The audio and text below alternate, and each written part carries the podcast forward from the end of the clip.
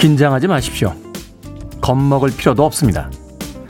출발선에선 육상선수나 뛰어내리기 직전의 번지점프도 막상 총소리가 울리고 두 발을 허공에 던지면 정신없이 달리기 시작하고 또 떨어지기 시작합니다. 자전거가 나아가기 시작하면 잠시 두 발을 움직이지 않아도 자전거는 앞으로 가죠. 그걸 우리는 관성이라고 봅니다. 새해 첫날입니다. 한 발을 힘껏 내딛는 겁니다. 그러면 뒤에 있는 나머지 한 발은 알아서 쫓아올 겁니다. D-242일째 김태훈의 프리웨이 시작합니다. 빌보드 키드의 아침 선택 김태훈의 프리웨이, 저는 클테짜 쓰는 테디 김태훈입니다. 자, 2021년의 1월 1일 첫 번째 오프닝 곡은 1980년대 영국에서 결성된 슈퍼밴드죠. 아시아의 고 들으셨습니다. 자, 새해가 시작이 됐습니다. 생각해보니까 KBS 1라디오에서 새해 첫 생방은 제가 하고 있군요. 네, 앞선 방송은 이제 녹음 방송, 뒤에 오시는 이제 주현미 선배님부터 이제 계속해서 방송이 이어질 테니까 그만큼 이 프로그램이 중요한 프로그램이다라고 저는 개인적으로 생각해 봅니다. 자, 1363님, 네, 휴대폰 문자로 들어오셨습니다. 1년에 딱 하루 마음 편하게 쉬는 날인데 테디님 방송 들으려고 제 몸이 먼저 반응합니다. 숙면 못하고 몇 번이나 눈이 떠집니다. 우리 모두 프리웨이와 힘차게 21년 시작해봐요. 테디님 잘 부탁드립니다. 문자 보내주셨습니다. 저희 프로그램을 좋아해 주시는 건 고맙습니다만 뭐 그렇게 대단한 프로그램이라고 밤잠을 설치면서 아침에 일어나셨습니까? 1363님 고맙습니다. 올 한 해도 잘 부탁드리겠습니다. 자, 콩으로도 많은 분들이 들어오셨어요. 곽정윤님, 테디 해피 뉴 이어. 안영수님, 신축년 복 듬뿍 받으소라고 보내주셨고요. 이쁜이님, 테디 PD님, 작가님 굿모닝입니다. 새해 인사드리려고 기다렸어요. 새해 복 많이 받으세요. 황지윤님, 굿모닝 테디, 새해 복 많이 받으세요 라고 덕담해 주셨고요. 박영숙님께서는 새해 첫날 첫 생방에 커피 한잔 주세요 테디라고 노골적으로 상품을 요구해 오셨습니다. 드리죠. 박영숙님에게 커피 앤 도넛 모바일 쿠폰 보내드리겠습니다. 오늘이 2021년의 첫날이기 때문에 2021명에게 드리고 싶습니다만 제한된 예산으로 인해서 그렇게까지 못 드리는 점 다시 한번 양해의 말씀 부탁드리겠습니다. 자, K80412401님께서요. 오늘 해 뜨는 시각은 7시 31분이래요. 지역마다 조금씩 다르겠죠? 라고 보내주셨습니다. 어디 사시는지를 좀 알려주시면 더 좋을 것 같아요. 대략 7시 한 반 정도에 해가 뜬다라고 생각을 하시고 올해 첫 해 각자가 계신 곳에서 한 번쯤 바라보는 건 어떨까 하는 생각 듭니다. 자, 2시간 동안 생방으로 보내드립니다. 새해에 새로운 기운을 느낄 수 있도록 좋은 음악들 많이 준비해 놓고 있고요. 또 오늘 2부에는 아주 특별한 시간 마련이 됩니다. 건축가이자 역술가인 박성준 씨를 스튜디오에 모시고 신축년 운세를 알아봅니다. 소소한 한 해를 마련을 했으니까 2부까지 채널 고정해 주시길 바라겠습니다. 자, 여러분들의 참여 기다립니다. 문자번호 샵 1061, 짧은 문자 50원, 긴 문자 100원, 콩은 무료입니다. KBS 1라디오 김태원의 프리웨이와 함께하고 계십니다. Happy New Year! It's 2021. KBS 2라디오. Yeah, go ahead. 김태훈의 프리웨이.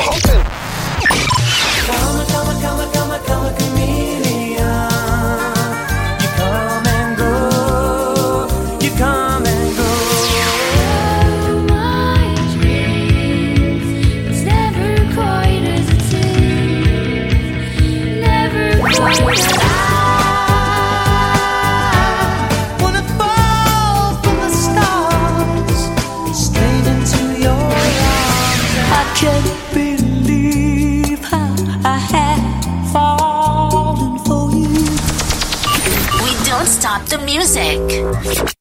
80년대에 대단한 인기를 누렸던 아티스트죠. 데이비드 팩, 암브로시아라고 하는 이제 그룹의 보컬리스트였습니다. 데이비드 팩의 솔로 앨범 중에서 That Girl Is Gone 들으셨습니다. K80412401님께서요. 해 뜨는 시각이 7시 31분인 것은 울릉도라고 보내주셨습니다. 대전에 살고 계시는데 대전은 7시 42분, 서울은 7시 47분에 해가 뜬다고 합니다. 그러니까 7시 30분을 전후해서 해가 뜨니까, 아, 울릉도면은 동쪽에 있으니까 제일 먼저 뜨는 거죠. 7시 31분 이후부터 이제 서쪽으로 해가 뜨기 시작하니까, 본인들이 계신 곳에서 창문 쪽으로 한번 고개를 돌려보시는 것도 좋을 것 같습니다. 자, 공한옥님께서요. 아이 때처럼 설레는 새 아침입니다. 기대되는 새해 희망과 꿈을 가져봅니다. 함께 가는 세상이었으면 하네요. 라고 좋은 이야기 보내주셨습니다. 3557님. 새해 첫날 가족들과 따뜻한 밥 먹으려고 미리 일어나 음식하고 있습니다. 식구는 많지 않지만 내년보다 올해 더 화목하고 행복하게 살려고요. 우리 모두 같이 행복하자고요. 약속이라고 보내주셨습니다. 그렇죠. 새해 첫날은 역시 뭐니뭐니 해도 가족들과 떡국 먹는 재미가 있는 그런 날 아닙니까? 먹고 싶네요. 네, 굶고 왔습니다. 새해 첫날도. 3557님. 롤케이크 모바일 선물권 보내드리겠습니다. 식사들 하시고요. 가족들끼리 맛있게 디저트 삼아서 드시길 바라겠습니다. 자, 지윤님. 작년에는 한 번도 소개가 안 돼서 속상해요. 올해는 소개해 주실 거죠? 아침에 토스트랑 커피 한잔하며 항상 잘 듣고 있습니다. 보이는 라디오 부담스러우실 것 같네요. 처음엔 좀 부담스러웠는데 이제는 뭐 그러려니 합니다. 잘 보고 계십니까? 그러고 보니까 유튜브로도 지금 들어오시는 분들이 굉장히 많습니다. 3108님 오셨고요. K바코드라고 아이디 쓰시는 분 오셨고, 행복한 일상님께서 달라고 하면 주는 프리웨이. 새해 첫날 늦잠 자는 가족들 출근 안 하니 맘 놓고 자는 것 같아요. 깨우지 않고 홀로 프리웨이 조용히 듣고 있습니다. 라고 보내주셨습니다. 로즈리라고 아이디 쓰시는 분, 김태훈님. 네, 여러분들께서 지금 또 유튜브를 통해서 실시간으로 스트리밍 방송 듣고 계십니다. 자, 콩을 통해서 들으실 수도 있고요. 라디오를 통해서 들으실 수도 있고요. 또 유튜브를 통해서 실시간 라이브로 방송이 되니까 편한 매체를 통해서 김태훈의 프리웨이 즐겨주시면 되겠습니다. 자, 5056님과 신은준님의 신청곡으로 갑니다. 이 곡은 사실 우리나라에서 그 왕가희 감독의 영화 중경삼림에서 주연 배우였던 왕정문, 왕비라고도 불리우죠. 몽중인이라는 그 리메이크 곡으로 히트했던 곡입니다. 크랜베리스의 Dreams.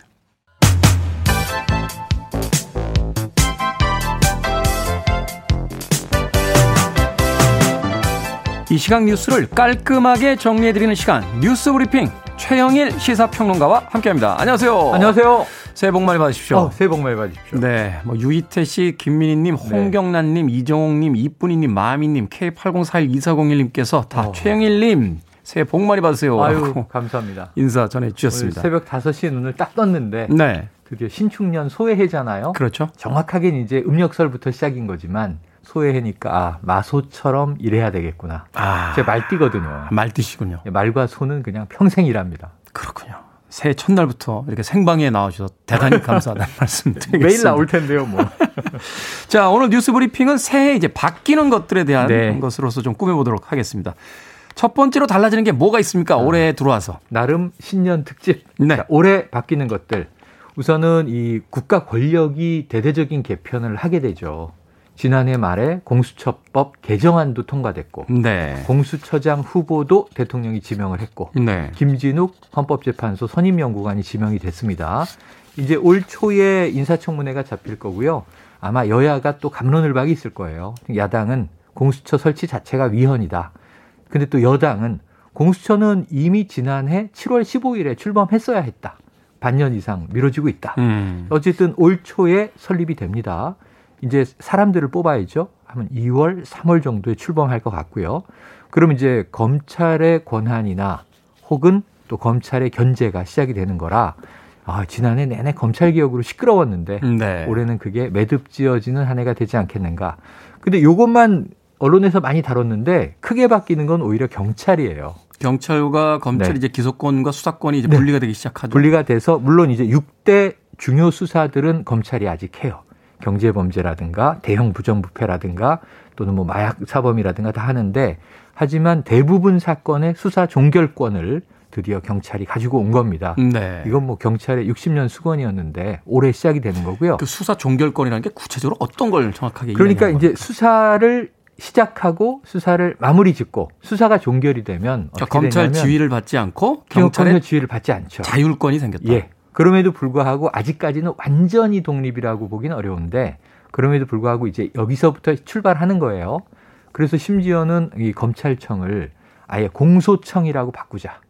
기소만 담당하는 전담 기관인 거 아니냐 하는 이제 여당 의원들의 이 법안 발의도 있는데 쉽진 않아 보이고요. 네. 어쨌든 이제 수사 권한 대부분을 경찰이 가지고 오게 돼서 경찰 조직이 바뀝니다. 일단 올해부터 지방경찰청, 서울지방경찰청, 지방이 없어져요. 왜냐하면 바로 시작되는 건 아닌데 올 7월부터 이제 자치경찰제가 도입되면서 지자체마다 경찰을 미국의 연방경찰과 주경찰이 있는 것처럼 네. 보안관들이 있는 거죠. 광역수사대와 이제 지역 어떤 자치경찰들이 또 예, 나눠지게 되는군요. 자치경찰 이렇게 부르게 되기 때문에 이 지방 그러면 중앙지방, 그럼 지방은 좀 밑에 있는 것 같은 느낌이잖아요. 그렇죠. 그래서 이제 서울경찰청, 이제는 뭐 경북경찰청, 광주경찰청, 뭐 부산경찰청 이렇게 나눠집니다. 아. 7월부터 자치경찰제가 시작되고 이 중앙은 국가경찰 그리고 수사경찰이 분리되는데 국가수사본부가 올해 신설이 됩니다. 그래서 대부분의 수사를 총괄하는 일종의 이제 FBI 같은 이제 강력한 경찰 기구가 생긴다. 그래서 올해는 검찰, 경찰, 공수처 다 들여다봐야 되고요. 그럼 이제 경찰 관련해서 우리 생활 속에 바뀌는 게 있는 게 안전속도 5030이라고 들어보셨어요? 50km대로 줄인다는 네. 이야기 들었어요. 간선도로에서 이 시속 60km까지의 제한 속도가 50km로 줄어듭니다. 도심권에서는 50km라고 이제 네, 판정이 네. 되는 거죠. 더 느리게 달리셔야 되고요. 이면도로에서는 30km입니다. 이면도로라는 건?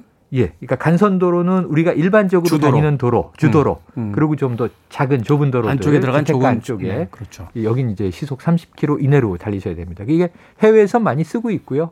이 사고를 줄이는 데는 효과가 있다고 하네요. 그리고 어린이 보호구역의 주정차 위반하시면 과태료가 3배예요. 12만 원 내셔야 됩니다. 과태료의 문제가 아니라 그 내비를 항상 켜둬야겠다라고 생각하는 게 그 아동 보호구역에 딱 들어가면은 알려주더라고요. 네네. 그때부터는 사실 좀 긴장하면서 다닙니다. 그러니까 이제 네. 외부인들은 그게 다행인데 그 주변에 사시는 분들도 학교 주변에 불법 주정차가 쭉 돼 있으니까 우리가 지금 그 어린이 관련 사건들을 강화하고 있는데 사실 차와 차 사이에서 아이가 툭 튀어나오면 이 느린 속도로 주행하던 차도 깜짝 놀라게 되거든요. 그렇죠. 그래서 불법 주정차를 학교 주변에서 없애는 게 중요한데 학교도 학교고 네. 학원 근처에 좀 학원 근처는 아이들 즐비하죠. 아이들 그 학원 끝나는 시간에 차들을 네. 너무 많이 세워놓으셔서 이런 합니다만. 것들이 달라집니다. 네, 경제 분야에서도 바뀌는 것들 좀 간략하게 또 많은 분들이 이제 주로 이 종부세 세금이 올라요. 근데 파격적으로 올라요. 지금 현행으로 보면 0.3%에서 최대 3.2% 구간이었는데 이게 이제 0.6%에서 6% 최고 2배 가까이 네. 오릅니다. 그래서 종부세 뭐 폭탄 얘기를 많이 하셨는데 그럼 어떤 사람들이 6%의 종부세를 내게 되느냐? 이건 123억 5천만 원 이상의 건물을 가지셔야 되니까 종부세 네. 내고 싶네요. 우리와는 별 상관은 없습니다. 그리고 이제 종부세를 내는 대상이 이 전 국민 인구수로 보면은 한 1%대에 해당하는 지난해 말해 보니까 67만 명 정도가 대상이라고 해요. 그런데 이제 어떤 분들은 또 이거는 이 숫자의 허구다. 1%라고 하니까 상당히 적어 보이는데 가구수로 계산해야 되지 않느냐. 그럴 수 있네요. 네, 가구수로 네. 한 사람은 이제 한 3.3% 내외 됩니다. 그러니까 전 인구 중에 97% 정도는 크게 해당되지 않는다. 이것은 이제 공시지가 9억 이상 이렇게 얘기를 하는데 사실은 이제 서울에서도 좀 노른자가 있다. 그러니까 한 13억 원 이상의 이제 주택을 보유한 대상부터 적용이 됩니다. 네. 서울 이제 아파트 가격이 많이 올라가고 있죠. 거의 전 지역이 그 정도 금액은 이제 나온다라고 하는데 실제로 또 들여다보면 네네. 해당 사항이 있는 분들이 그렇게 크게 많지는 않을 거다. 종부세만 말씀드렸지만 이 그 주식 거래세는 낮아집니다. 동학개미들이 조금 0.1% 내던 거에서 0.08%로 인하되니까 그런 부분들도 유념하시면 좋겠습니다. 네. 이밖에 뭐 또 달라지는 부분 간략하게 하나만. 네, 간략하게 하나. 대표적으로 뭐가 있을까요? 이 뭐 워낙 여러 가지들이 있긴 한데 이거 하나 주의하셔요. 지금 공인인증서를 써야 전자거래할 때 본인 인증이 되는데 이 공인인증서라는 말 자체가 없어집니다. 네. 민간 인증 기관들도 들어와서 이제는 소비자가 선택해서 쓸 수 있게 돼 있어요. 그래서 전자서명 제도가 올해부터 시작되기 때문에 나에게 가장 편리한 전자서명 본인 인증 방법을 선택하시면 굉장히 다양한 앱을 통해서 금융거래를 쉽게 하실 수가 있는데 그만큼 또 주의하셔야 되겠죠. 위험에 개인 정보를 노출될 수 있다. 네. 네. 자, 여기서 오늘의 시사 엉뚱 퀴즈 갑니다. 야, 1월 1일의 첫 시사 엉뚱 퀴즈. 네. 새해부터 달라지는 것들 몇 가지 알아봤습니다. 새해는 웃을 일만 가득했으면 좋겠고요. 국민들에게 편익이 더 높아졌으면 좋겠는데, 자, 얼굴이 찢어지도록 크게 웃는다. 이런 의미입니다. 네. 좀 파격적이네요. 자, 즐거운 표정으로 한바탕 크게 웃는다는 뜻의 이 사자성어. 올해의 첫 사자성어로 PD님이 고르신 것 같아요. 1번 파안대소, 2번 행복하소, 3번 복받으소, 4번 참 좋겠소. 자, 정답 아시는 분들은 지금 보내주시면 됩니다. 객관식이지만 재미있는 오답 포함해서 오늘은 특별히 총 21분께 마음 같아서는 2021명에게 드리고 싶은데 예산상 21분에게 1월 1일 새해를 맞아 떡만둣국 보내드립니다. 얼굴이 찢어지도록 크게 웃는다라는 의미로 즐거운 표정으로 한바탕 크게 웃는다는 뜻의 이 사자성어는 무엇일까요? 1번 파안대소, 2번 행복하소, 3번 복받으소, 4번 참 좋겠소. 최보람 아저씨의 웃음을 떠올리시면 될 것 같습니다. 파 하고 웃으시죠. 자, 문자번호 샵 1061, 짧은 문자 50원, 긴 문자 100원, 콩은 무료입니다. 오늘도 뉴스브리핑 최형일 시사평론가와 함께했습니다. 고맙습니다. 고맙습니다.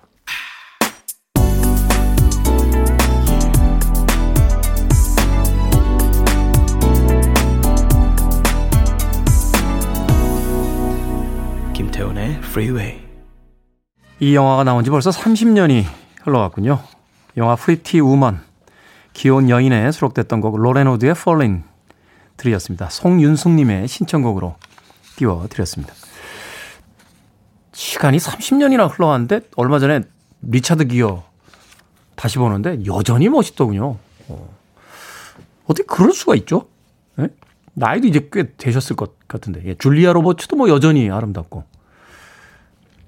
저도 그래서 한 30년 예, 더 해도 될 것 같다 하는 생각을 해봤습니다. 아무 뜬금없는 예, 인과성 없는 생각을 해봤습니다. 자, 오늘의 시사 엉뚱 퀴즈.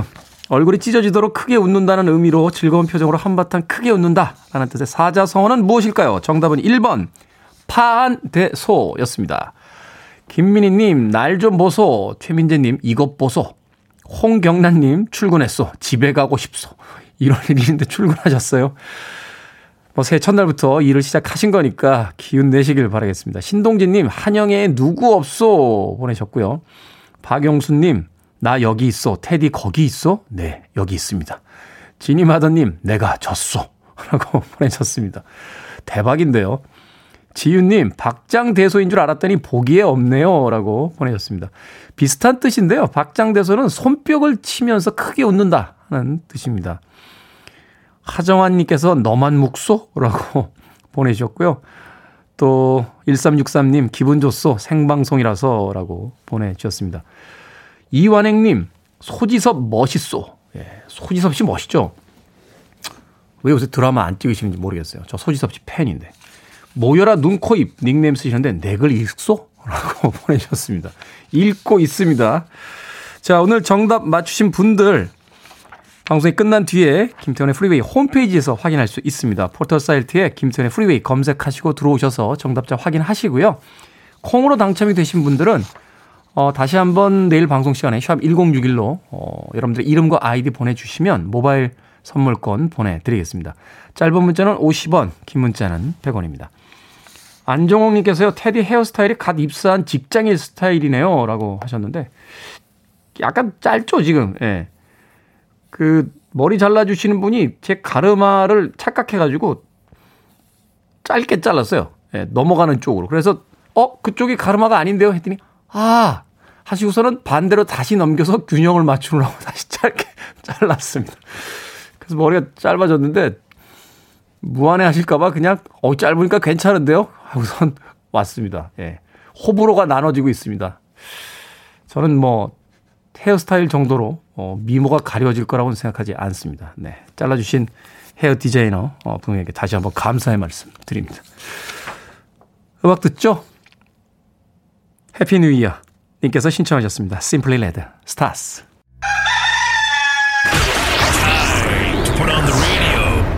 김태훈의 프리웨이.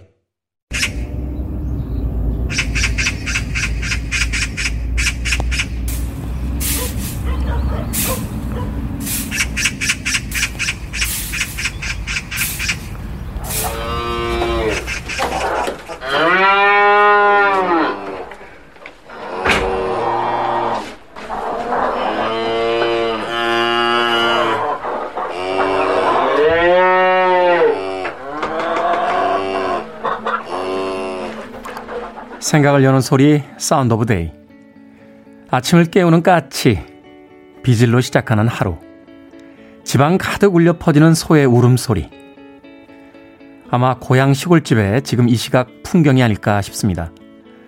좋은 소식을 물어다 줄 것만 같은 까치 울음소리 아래서 부지런히 비질을 하던 아버지는 붓글씨로 쓴 새해 인사말을 대문에 붙이고 집안에 살림 미천인 소가 긴 울음으로 새해를 알리는 모습이 고스란히 연상이 됩니다. 신축년 새해입니다. 원하시고 뜻하시는 바 모두 이루시고요.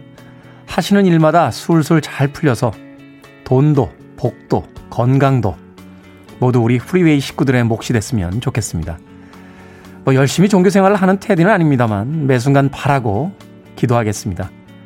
프리웨이처럼 뻥뻥 뚫리는 막힘없는 2021년 되십시오. 저와 스태프들도 함께하겠습니다.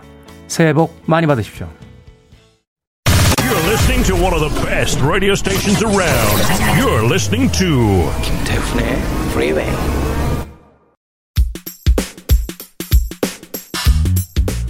빌보드 키드의 아침 선택 KBS 1라디오 김태현의 프리웨이 함께하고 계십니다. 1부 끝곡은 4475님의 신청곡이에요. 맥시 프리스트의 Close to You 준비했습니다. 자, 2부에는 특별한 시간 마련합니다. 건축가이자 역술가 박성준 씨를 모시고 신축년 운세 알아보는 소소한 한 해 꾸며드립니다. 잠시 후 2부에서 뵙겠습니다.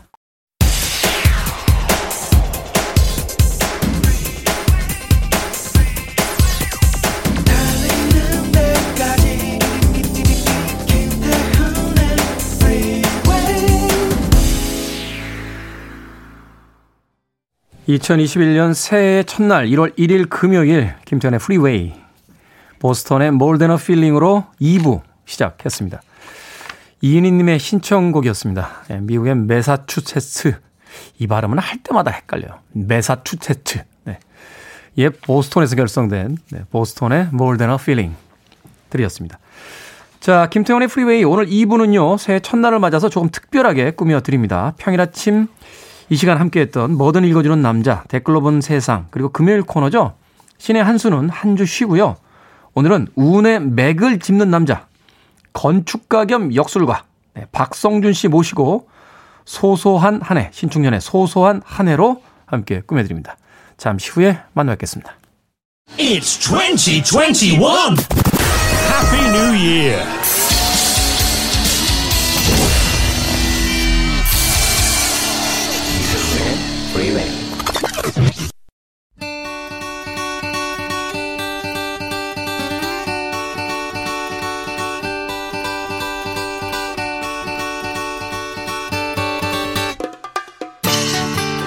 이 시간 많이들 기다리셨을 것 같습니다. 2020년 운이 좋았던 분들은 그 운을 어떻게 2021년까지 이어갈까 궁금하시고요.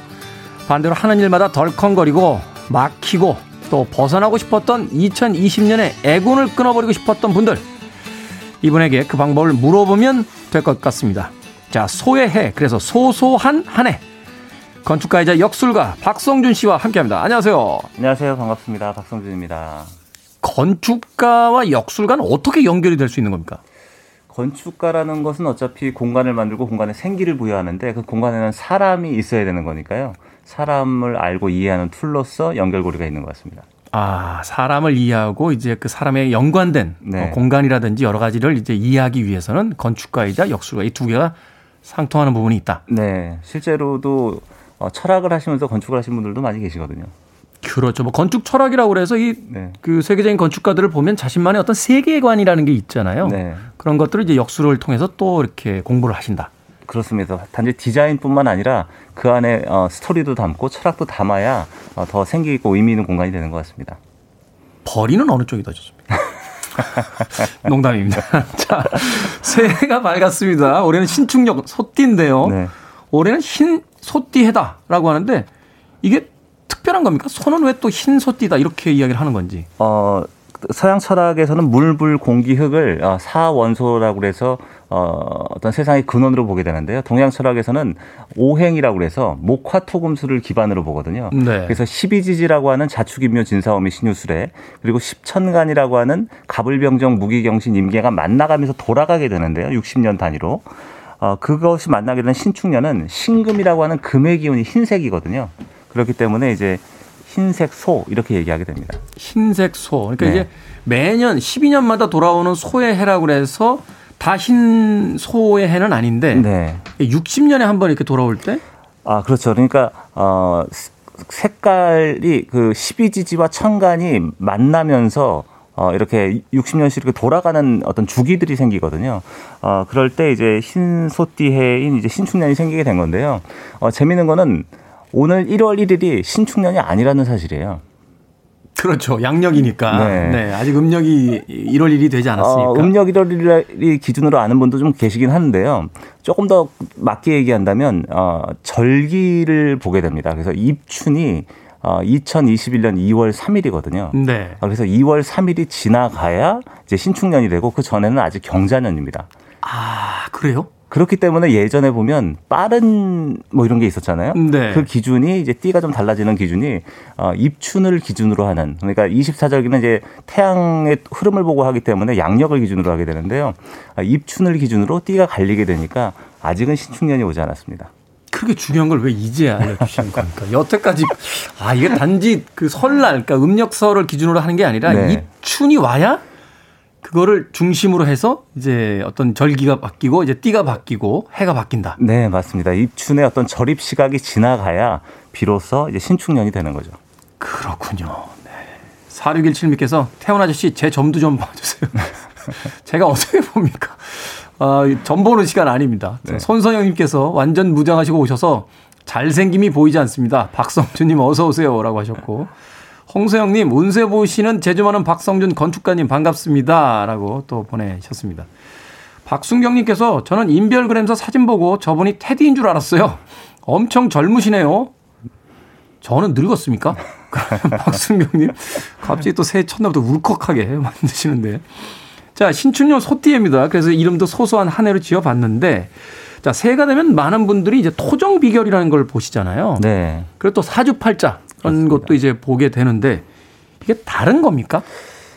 토정 비결은, 토정 이지암 선생이 이제 백성들의 어떤 팍팍한 삶을 위로하기 위해서 덕담 위주로 희망을 주기 위한 내용들이 대략적으로 들어있는 거라면 사주팔자는 태어난 생년월일시를 기반으로 해서 조금 더 구체적인 타고난 기질과 성향 그리고 운의 환경을 체크해보는 거라고 얘기할 수 있을 것 같습니다. 토정 비결은 그러면 이제 주로 덕담을 주기 위해서 어떤 좋은 기운들을 이렇게 모아서 이제 알려주는 건데 네. 사주팔자는 좀 더 디테일하게 물가에 가지 마. 이런 것도 이제 나오는 겁니까? 그렇죠. 그 사람의 이제 타고난 기질이 어떤 성향이 있고 그 성향에 맞춰서 살다 보면 인생의 방향이 어느 쪽으로 흘러갈 수 있는지 한 얘기까지도 해볼 수 있는 거고요. 지금은 나아갈 때인지 멈출 때인지 또는 조금 돌아봐야 될 때인지를 체크해 볼 수 있는 타이밍의 문제도 확인해 볼 수 있는 것 같습니다. 어떤 게 더 잘 맞습니까? 아무래도 사주팔자가 조금 더 구체적이죠. 왜냐하면 태어난 생년월일시라는 4가지의 어떤 기둥을 가지고 돌아가기 때문에 조금 구체적인 그 사람의 심리 상태와 그리고 기질도 파악할 수 있으니까 조금 더 구체적으로 알 수 있는 것 같습니다. 그러니까 뭐가 더 잘 만난다 이런 게 아니라 이제 전체적인 운세를 보는 것과 좀 더 네. 디테일하게 개인적 기질까지 이제 들어가는 그 차이가 있다. 네. 자, 이렇게 이왕 나와주신 거, 우리 팀, 우리 스태프들이 가장 궁금해하고 관심 있는 게 우리 방송이 이제 1년제 기간제 방송입니다. 네. 지난 8월 30일, 2020년 지난 8월 31일에 첫 방송을 시작을 하면서 청취율 2배 공약을 했어요. 네. 1년 동안에 그 공약이 이제 이루어지지 않으면 자동 폐기하겠다. 처음에는 자신만만 했는데 첫 청취율 조사에서 평일 청취율 반토막 냈습니다. 아, 네. 네, 저는 주식만 제가 반토막 내는 줄 알았는데 청취율도 반토막. 자, 오늘이 D-242일째거든요. 계속 되겠습니까? 아니면은 내년 이맘때쯤에는 다른 DJ가 여기 앉아서 방송을 하고 있을까요? 사실 어떤 라디오 프로그램이나 이제 방송 프로그램에 대한 얘기를 할 때는 작가님을 비롯해서 PD님 또는 이제 스태프분들의 사주나 어떤 정보가 조금 있으면 네. 그 운의 흐름이 좀 좋은 쪽에 가까워 있는지 아니면 조금 약한 쪽에 있는지에 따라서 조금은 가늠해 볼 수 있는 것 같습니다. 단정할 수 없지만요. 단정할 수 없지만. 네. 그러니까 2020년 8월 31일 오전 7시에 태어난 저희 프로그램의 사주만 가지고는 조금 애매하고 네. 저희 팀 구성원들 네. 그래서 저희가 준비했죠. 네, 우리 팀이 용이 주도합니다. 스태프들의 생년월일시 누구의 것인지 알려드리지는 않고 저희가 5명 스태프들의 생년월일시를 이제 박성준 건축가이자 역술가님에게 이제 보내드렸는데 네. 사실 보면 알죠. 이게 생년을 보면 이게 누구 건지 대충 알게 될 텐데 어찌됐건 이 대충 스태프들의 올해 신축년 운세를 보면 좀 답이 나오지 않을까 그런 생각이 듭니다. 어떻습니까? 네, 좀 그 스태프분들의 사주들이 좀 특이점이 좀 발견이 됐는데요. 특이점이요? 네, 여기 계신 대부분의 분들은 명예나 명분적인 것들을 상당히 중요하게 생각하거나 아니면 사주가 굉장히 세거나 약간 이런 느낌이 좀 있는 것 같아요. 이미 몇 분 머릿속에서 그렇습니까? 네. 네. 그리고 그 유일하게 명예를 택할지 돈을 택할지 사업을 택할지 네. 고민하고 계신 한 여자분도 계시는 것 같고요. 네. 그래서 전체적인 운으로 봤을 때는 이 어느 한 분도 사실 딱히 이렇게 운이 들어왔다고 보긴 좀 어렵거든요. 사실 2021년 1월 1일이기 때문에 덕담처럼 좀 좋은 말씀을 해드려야 되는데 네. 좀 배부른데 밥이 들어와서 먹어서 얹힌 운이라든가 아니면 뭔가 이제 끼를 발산하려고 하는데 그 돈으로 잘 흘러가지 않는다거나 네. 아니면 뭐 건강이나 뭐 돈 쪽으로 조금 약한 부분이 있다거나 약간 이런 운들이 들어와 있으니까 올해는 네, 그래서 조금 스태프분들의 전체적인 운은 참 어떻게 보면 좀 너무 아쉬운 운인 것 같습니다. 뭐라고 이제 제가 이걸 어떻게 말씀드릴까? 1월 1일에 어떻게 말씀드릴까 고민을 좀 많이 했거든요. 아니 이분들이 이거 확인도 안 하고 지금 오늘 섭외를 한 거란 말이에요. 자, 일단 전체적인 운에 있어서는 그렇게 센 운은 아니다. 네. 이렇게 이야기를 해주셨는데 개인적인 운에서는 세지만 올해의 운에서는 그렇게 네. 세지가 않다. 청취율 올해 이제 조사 기간이 곧 다가오는데 네. 덕담 감사하다는 말씀 다시 한번 드리겠습니다. 그래도 만약에 청취율 2배를 우리가 가져가게 된다. 네. 라고 하면 그중에서도 누구의 어떤 덕, 누구의 운 때문일까요? 네, 그나마 전체적으로 운이 좀 상당히 약한 가운데 네. 조금 힘을 받는 분은 김태훈 씨가 제가 봤습니다. 네, 좀 끌고 갈 수 있는 꾸역꾸역 이제 이고 지고 끌고 가야 되는 그런 역할을. 올해도 또 제가 또 뭔가 또 해줘야 되는 이런 또 해가 되는 거군요. 네, 네, 알겠습니다. 청취율 2배가 되면 온전히 제 덕으로 돌리도록 하겠습니다. 뭐 스태프들이야 숟가락 넣은 것밖에 없다. 밥상은 내가 차렸다라고 생각할 수 있을 것 같습니다. 자, 음악 한 곡 듣고 옵니다. 뭐 운이 약하면 노래로라도 운을 좀 빌어봐야죠. 카일리 미노버입니다. I should be so lucky. 호주 출신의 아티스트죠. 최근에도 새 앨범을 내고 활동 중입니다. 카일리 미노그의 I should be so lucky 들으셨습니다. 자, 김태훈의 프리웨이. 오늘은 새해 첫날을 맞이해서 신축년 소띠해 소소한 한 해 건축가이자 역술가 박성준 씨와 함께하고 있습니다. 저희 스태프들의 올해 운이 뭐 그렇게 좋지만 않다라고 네. 했더니 난리 났습니다. 김유진님 너무 웃겨서 죄송해요 라고 보내셨고요. 송정민님 프리웨이 스태프분들 지금 울고 있을 듯 이라고 하는데 저희 스태프들 앞서서 이야기 드렸지만 기가 셉니다. 뭐 그 정도로 울고 있을 사람은 없는 것 같아요. 고승현 씨께서요. 애청자들의 운으로 갑니다. 김윤숙님 청취자분들의 운이 좋으시니 청취율 걱정은 안 하셔도 되겠죠. 1363님 테디 제가 소띠거든요. 같이 끌어드리겠습니다. 라고 덕담과 격려 보내주셨습니다. 괜찮습니다. 제 인생에 이렇게 호락호락했던 적이 없어서요. 올해 또 파이팅 한번 하면서 가보도록 하겠습니다. 자, 이렇게 솔직한 덕담을 던져주신 박성준 씨에게 네. 네, 질문하겠습니다. 자, 인테리어 하시면서 이제 풍수 인테리어 같은 것들 하시잖아요. 네. 말하자면 이제 집안에서의 어떤 좋은 환경을 만들기 위해서 네. 이 시간에 아마 그 이제 새해 첫날이 됐으니까 대청소도 하시는 분들 계시고 또 집을 좀 옮기진 못해도 좀 다르게 좀 갖고 볼까 하시는 분들도 계실 것 같은데 네. 좀 이야기를 해 주시죠. 집안의 기운, 뭐 구조, 뭐 사람의 운과 어떻게 좀 관련들이 있는지. 네. 네. 사람이 집을 짓지만 집이 사람을 만든다는 얘기가 또 있는 것처럼 공간과 사람 사이에는 선순환이건 악순환이건 영향을 주고받는 것 같은데요. 그렇기 때문에 어떤 공간을 만들고 나에게 가장 적합한 공간을 꾸며 나가는 것이 중요한 것 같습니다. 새해가 되고 그랬으니까 좀 말씀드릴 수 있는 것은 풍수의 시작을 너무 어렵게 생각하지 마시고 버리고 비우고 없애는 것에서부터 시작을 하셨으면 좋겠어요. 버리고 비우고 없애자. 뭘 네. 들여오고 바꾸고 이런 것들보다는 좀 네. 공간을 비우는 게 좋다. 그렇죠. 공간을 비워야 생기가 생길 수 있는 여력이 생기는 거고요. 그 여력 안에서 우리가 달라지고 바꿀 수 있고 변화가 될 수 있는 것 같거든요. 그러네요. 이 텔레비전에서 그 집안 환경 이렇게 보여주는 프로그램들 많은데 아무리 잘 꾸며졌어도 뭐가 잔뜩 들어가 있는 집은 답답하고 네. 뭔가 생기가 좀 없는 듯한 맞습니다. 사람들도 뭔가 표정이 그렇게 좋지 않고 이렇게 네. 찌푸려져 있는 듯한 느낌인데 좀 공간이 비어 있을수록 생기가 생길 수 있다. 그렇죠. 삶이 엉망진창이고 일상이 답답하게 되면 공간도 닮아가게 되는 것 같고 공간이 정리가 되면 나에게 긍정적인 영향을 미쳐서 변화할 수 있는 것 같은데 그렇기 때문에 또 새해를 맞아서 많이 비우고 없애시면서 불안감도 좀 없애시고 본질에 조금 더 다가가셨으면 좋겠습니다. 네. 자, 이 공간과 어떤 그 한 해의 운에 대한 이야기를 계속하면서 여러분들에게도 궁금증이 많으신 것 같아서요. 질문을 좀 받아보도록 하겠습니다. 또 개인적으로 뭐가 궁금하신 게 있으신 분들은 네, 생년월일을 좀 보내주시면 제가 재미삼아서 한번 살짝 올해의 운에 대해서도 알려드리도록 하겠습니다. 이 박성준 씨가 굉장히 비싼 분인데 오늘 제가 특별히 모셨습니다. 자, 좀 구체적으로 이야기해 주시죠. 비우는 것까지는 저희가 이제 알 수 있는데 뭐 네. 이런 배치는 좀 좋지 않다. 네. 뭐 침대 위치가 뭐 이런 건 좀 그렇다. 뭐 네. 현관 앞에 뭘 놓으면 안 된다. 이런 것들 있잖아요. 현관이라는 것은 좋은 기운을 받는 자리이기 때문에 가장 깨끗하고 밝고 정리정돈이 잘 되는 것이 중요하다고 볼 수 있고요. 특히 현관으로부터 사람이 들어왔을 때 중간에 콱 막힌 가구나 소품이 있다거나 철제나 차가운 느낌의 자기로 된 것들이 있는 것도 좋지 않으니까 현관 쪽에 네 따뜻한 공간으로 만드는 것이 중요하고요. 현관에 되게 이렇게 들어오면 이렇게 도자기 같은 거 이렇게 놓으신 분들 있잖아요. 그렇죠. 그게 너무 과하게 되면 이제 차가운 기운이거든요.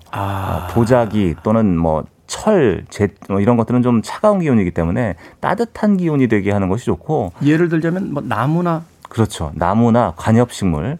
요즘 뭐 크루시아나 고무나무처럼 잎이 뾰족하지 않고 둥근 것도 좀 좋다고 얘기할 수 있습니다. 네. 또 공기도 이제 정화할 수 있는 것도 있기도 한데 특히 조금 안 되는 집들을 가보게 되면 방문이 다 안 열리는 경우들이 많아요. 방문이 다 안 열린다? 네.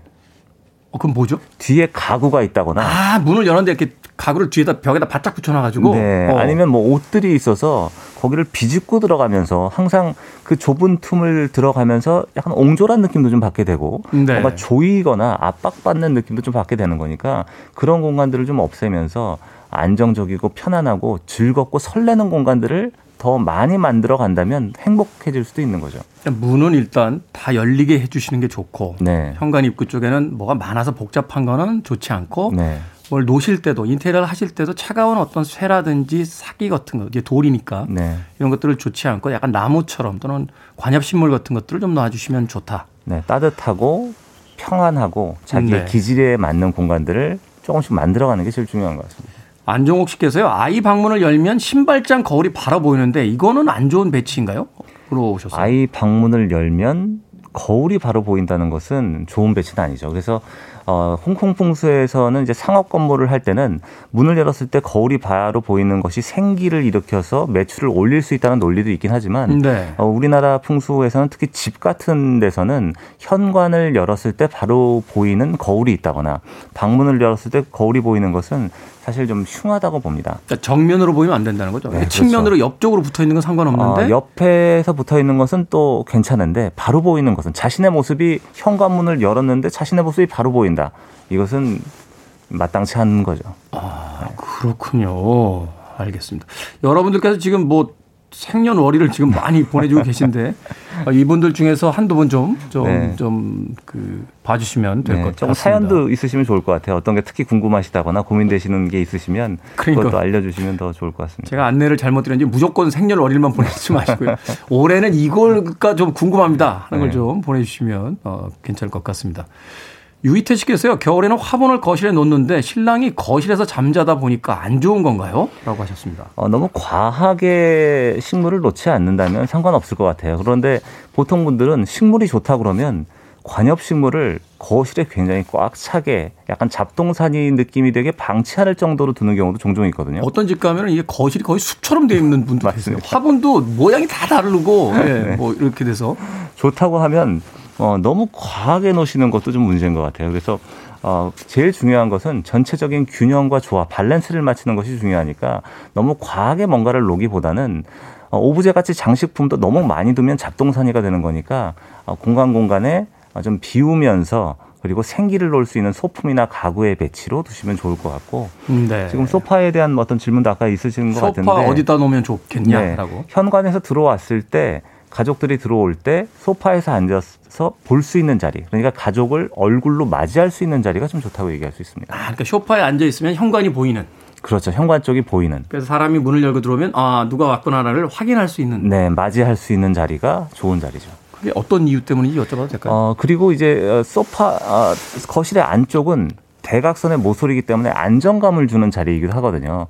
기가 모이는 자리이기도 하고 그리고 사람이 들어올 때 등지는 자리는 좀 불안감을 주는 심리적인 요인도 되기 때문에 그렇죠. 뒤에 누가 있다 그러면 기분이 안 좋죠. 그렇죠.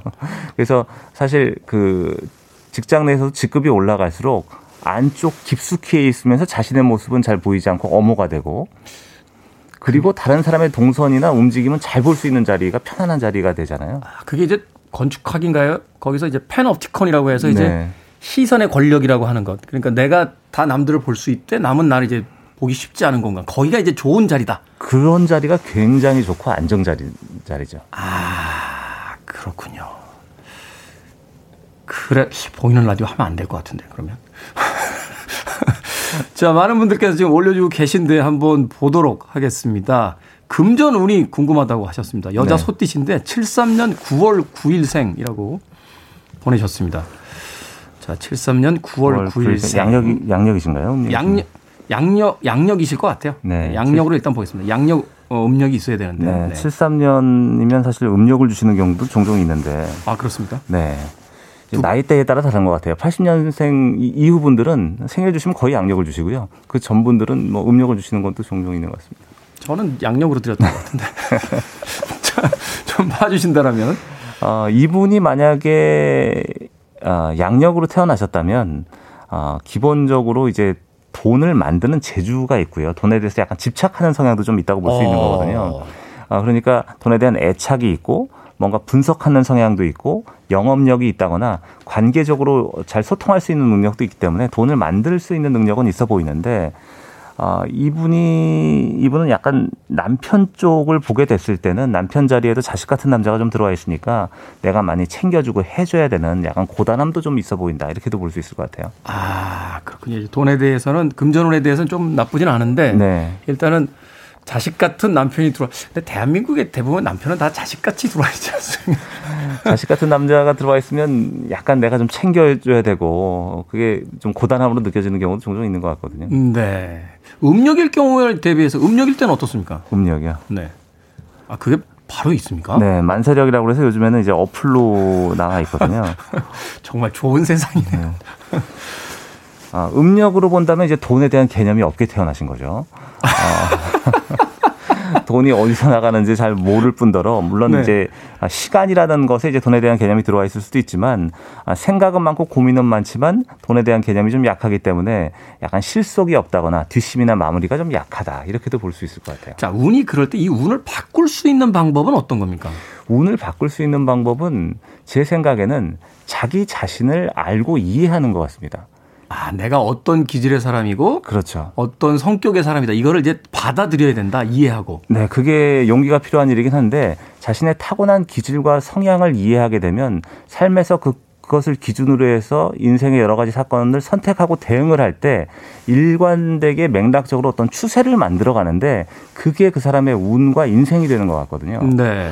그러니까 안정적인 돈을 좋아하고 명예욕이 있다면 공무원이나 선생님이나 월급을 따박따박 받은 이후에 연금을 받는 삶을 꿈꾸게 되는 거거든요. 네. 근데 아까 여기 스태프 중에 한 분 계셨던 여자분처럼 영예를 굉장히 좋아하는데 이제 큰 돈이 들어와 있단 말이에요. 네. 그럼 좀 왔다 갔다 하는 것들이 좀 생기는 거예요. 아, 이쪽으로 갔다 저쪽으로 갔다. 네, 명예를 추구하지만 돈도 벌고 싶고 큰 돈을 벌고 싶지만 명예를 깨고 싶지 않은, 그리고 분석력이 있으니까 어떤 전문가적인 자기 영역에서 명예를 지키면서 프리랜서로 움직일 수 있는 약간 이렇게 인생의 형태도 좀 생길 수 있는 거죠.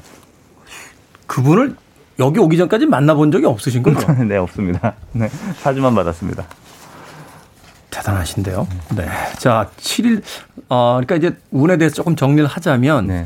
자기가 어떤 기질과 어떤 그 운을 가지고 있는지를 이해해야 된다. 네. 왜냐하면 저 같은 경우도 그런 게 있어요. 저는 어릴 때부터 무슨 경품 행사도 잘 안 되고요. 네. 보물찾기 해도 서품 가서 뭐 하나 뽑아본 적이 없고 네. 복권도 남들은 그래도 기본 뭐 500원, 1000원은 붙는다는데 전 그것도 안 되는 거예요. 그래서 전 사실 그런 데는 쳐다도 안 보거든요. 네. 그것은 본인의 운이나 기질이나 환경을 이해하고 이제 그걸 따라가는 거니까 좀 괜찮은 삶인데요. 지금 요즘에는 이제 어떤 돈이나 이제 경제 이런 상황에 대해서 좀 관심들이 많으시잖아요. 근데 사실 돈이라는 것은 오행적으로 봤을 때는 10가지 기질 또는 5가지 기질 중에 하나에 불과한 거거든요. 그러니까 돈을 추구하는 성향도 있고 명예를 추구하는 성향도 있고 자신의 끼를 발산하는 사람도 있고 아니면 뭔가 계속 배우면서 호기심을 갖는 분들도 계시고 여러 종류의 성향의 일부분일 뿐이라는 거죠. 그러니까 자신의 성향이 어디에 치우쳐 있는지를 좀 알고 이해하는 게 제일 중요한 것 같습니다. 알겠습니다. 자, 음악 한 곡 더 듣고 와서 청취자 여러분들의 사연들을 좀 더 풀어보도록 하겠습니다. 장승은 씨의 신청곡으로 갑니다. 컬처클럽, 칼마 카멜레온. 컬처클럽의 칼마 카멜레온 들으셨습니다. 오늘은 건축가이자 역술가 박성준 씨와 함께 신축년 소띠의 2021년 운세에 대해서 이야기를 나눠보고 있습니다. 앞서서 한 분, 네, 저희가 사주를 봐드렸는데 음력이시래요. 근데 자식 같은 남편이 있다고 엄청 웃었습니다. 새해 웃음 주셔서 감사합니다. 라고 하셨습니다. 이게 참 중요한 것 같아요. 그냥, 아, 우리 남편은 왜 애처럼 저러지? 라고 하면 밉고 싸우게 되는데 내 운에 자식 같은 남편이구나 라고 하면 그 어리광 부리고 막 사고를 쳐도 아이고, 자식 같네 하면서 그냥 받아들일 수 있는 거. 네, 받아들이고 이해하게 되는 것 같습니다. 그래서 궁합을 보는 이유도 그 사람하고 나랑 결혼하면 뭐 너무 잘 산다거나 뭐 이혼한다거나 이런 것을 본다는 논리라기보다는 네. 그 사람의 성향과 기질을 이해하고 그 사람도 이제 그렇게 태어나고 싶어서 태어난 게 아니거든요. 성격이. 기본적인 천성은요. 그러니까 받아들이고 용서할 수 있는 계기도 될 수 있는 것 같아요. 그렇군요. 자, 이분 한 번 더 보죠. 83년 2월 27일. 네. 근데 아, 이 양력 음력이 없군요. 양력 음력이 있어야 되고 여자분인지 남자분인지가 있어야 운이 뭐 순행하고 역행하고 좀 달라지기도 하거든요. 네, 72년 3월 14일 음력입니다. 네. 72년 3월 14일 음력이고 여성분인데 직장 옮기고 싶대요. 어떠실까요? 1972년 3월 14일 음력. 네, 여자분이십니다. 네. 직장을 옮기고 싶다. 야, 이거 재밌네요. 네. 괜찮네요. 우리 포맷을 좀 바꿔볼까? 고정 괜찮으세요? 고정? 박성준 씨. 네. 네. 뭐, 이분은 이제 돈에 대한 욕심이 굉장히 좀 많으신 분이에요. 사주에 재성이라고 하는 것이 깔려있기 때문에 네. 땅으로 태어나셨는데 주변에 물이 많고 이 물이 내가 감당을 하고 있어야 돈도 벌고 사회활동도 왕성하게 할 수 있는 이재에 굉장히 밝은 분이시기 때문에 네. 일복은 굉장히 많습니다.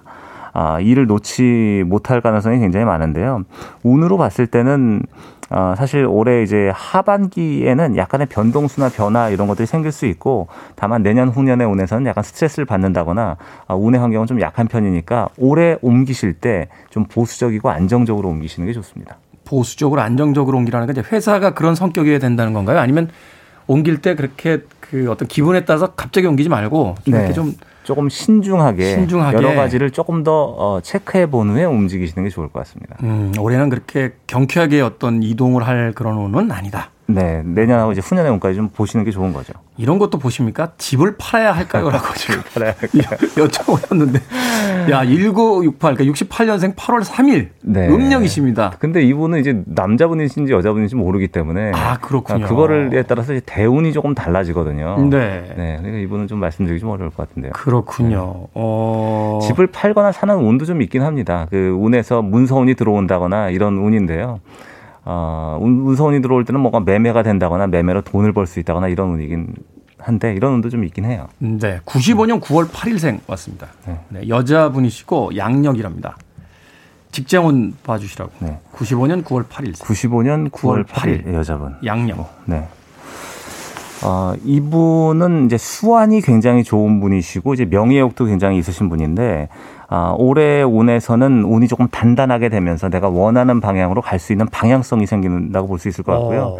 큰 물의 운을 가지고 태어나셨기 때문에 물은 고여 있으면 썩고 움직여야 되기 때문에 여러 가지 활동적이고 움직일 수 있는 운들이 들어온다라고 볼 수 있는데 다만 본인의 이제 끼가 많고 발산할 수 있는 것들이 많이 있기 때문에 결혼은 조금 늦으실 가능성도 있어 보입니다.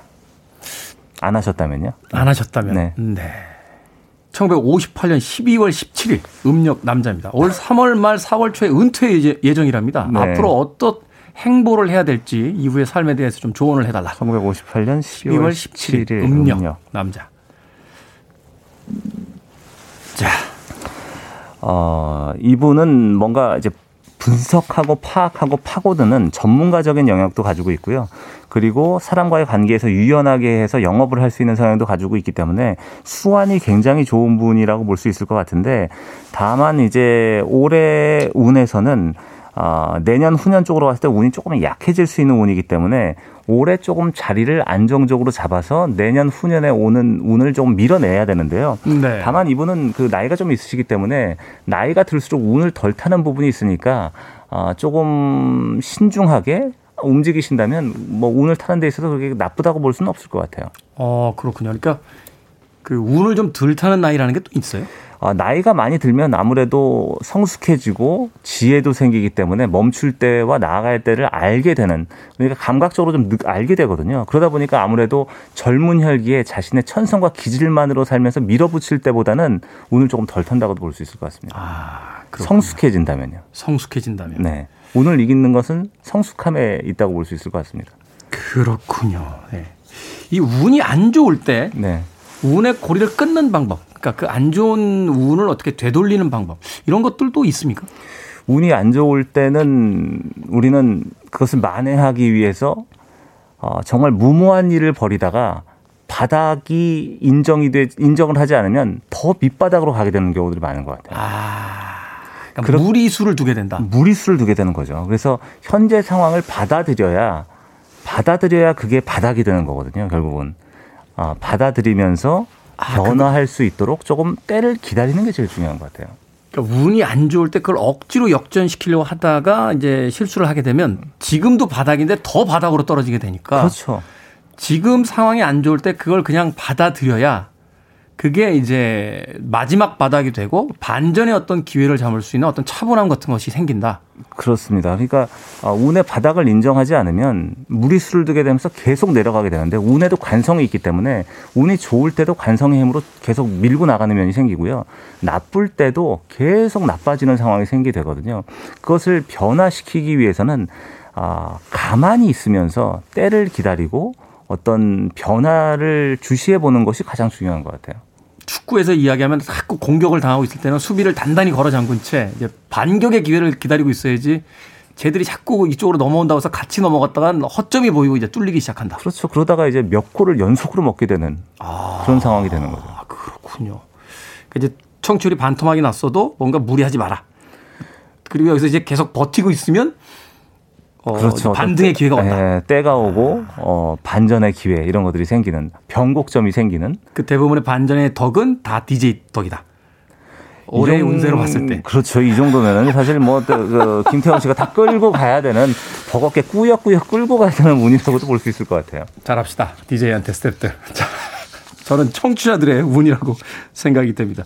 근데 이제 명리학의 관점에서 보면 운이 어느 정도 정해져 있다라고 하는데 또 노력 여에 따라서 달라진다. 이렇게 뻔한 소리들 많이 해주시거든요. 이게 어떤 의미가 있는 겁니까?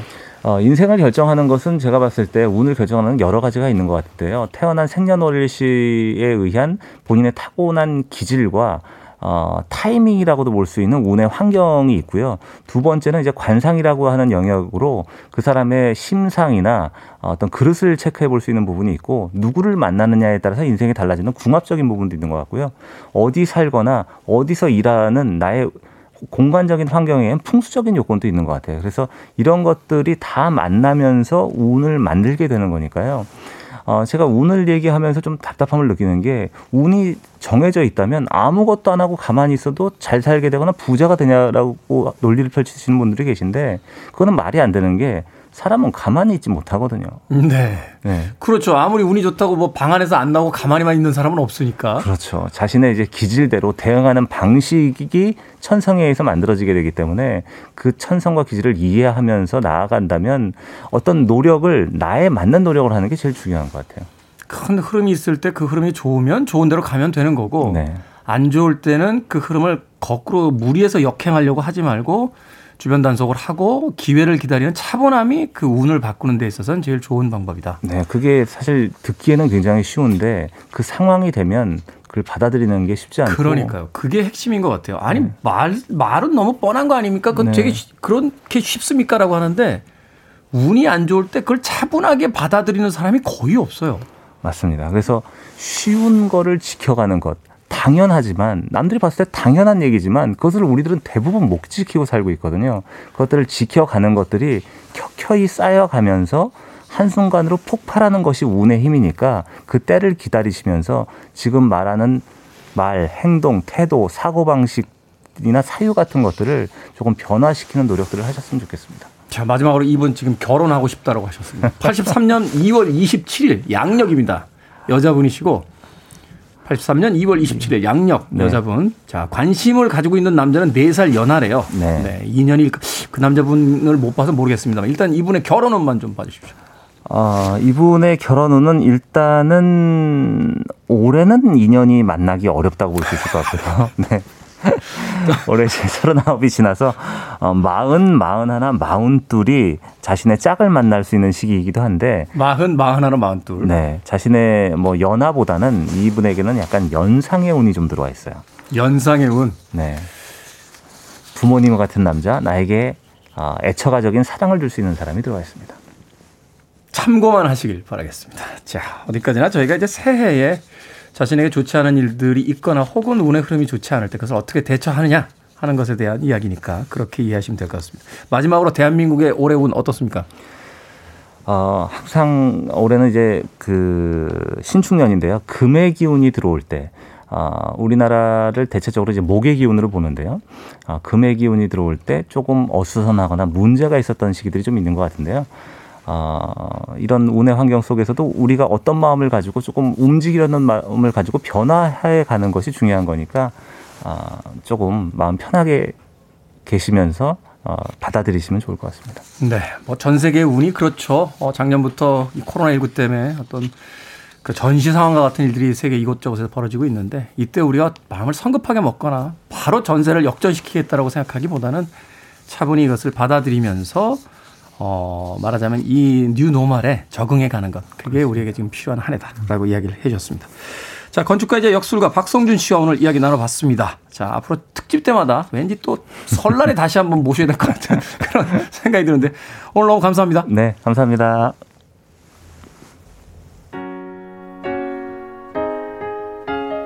자, 도움이 좀 되셨나 모르겠습니다. 저희 스태프들은 지금 바깥에서 기다리고 있어요. 나오시면 이제 뭘 자세하게 물어보려고 하는지. 린델 호스타든 아론 네빌입니다. Don't know much.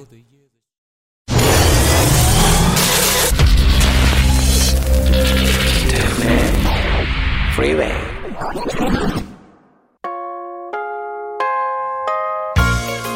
KBS 1라디오 김태훈의 프리웨이 D-242일째 방송 이제 끝곡입니다.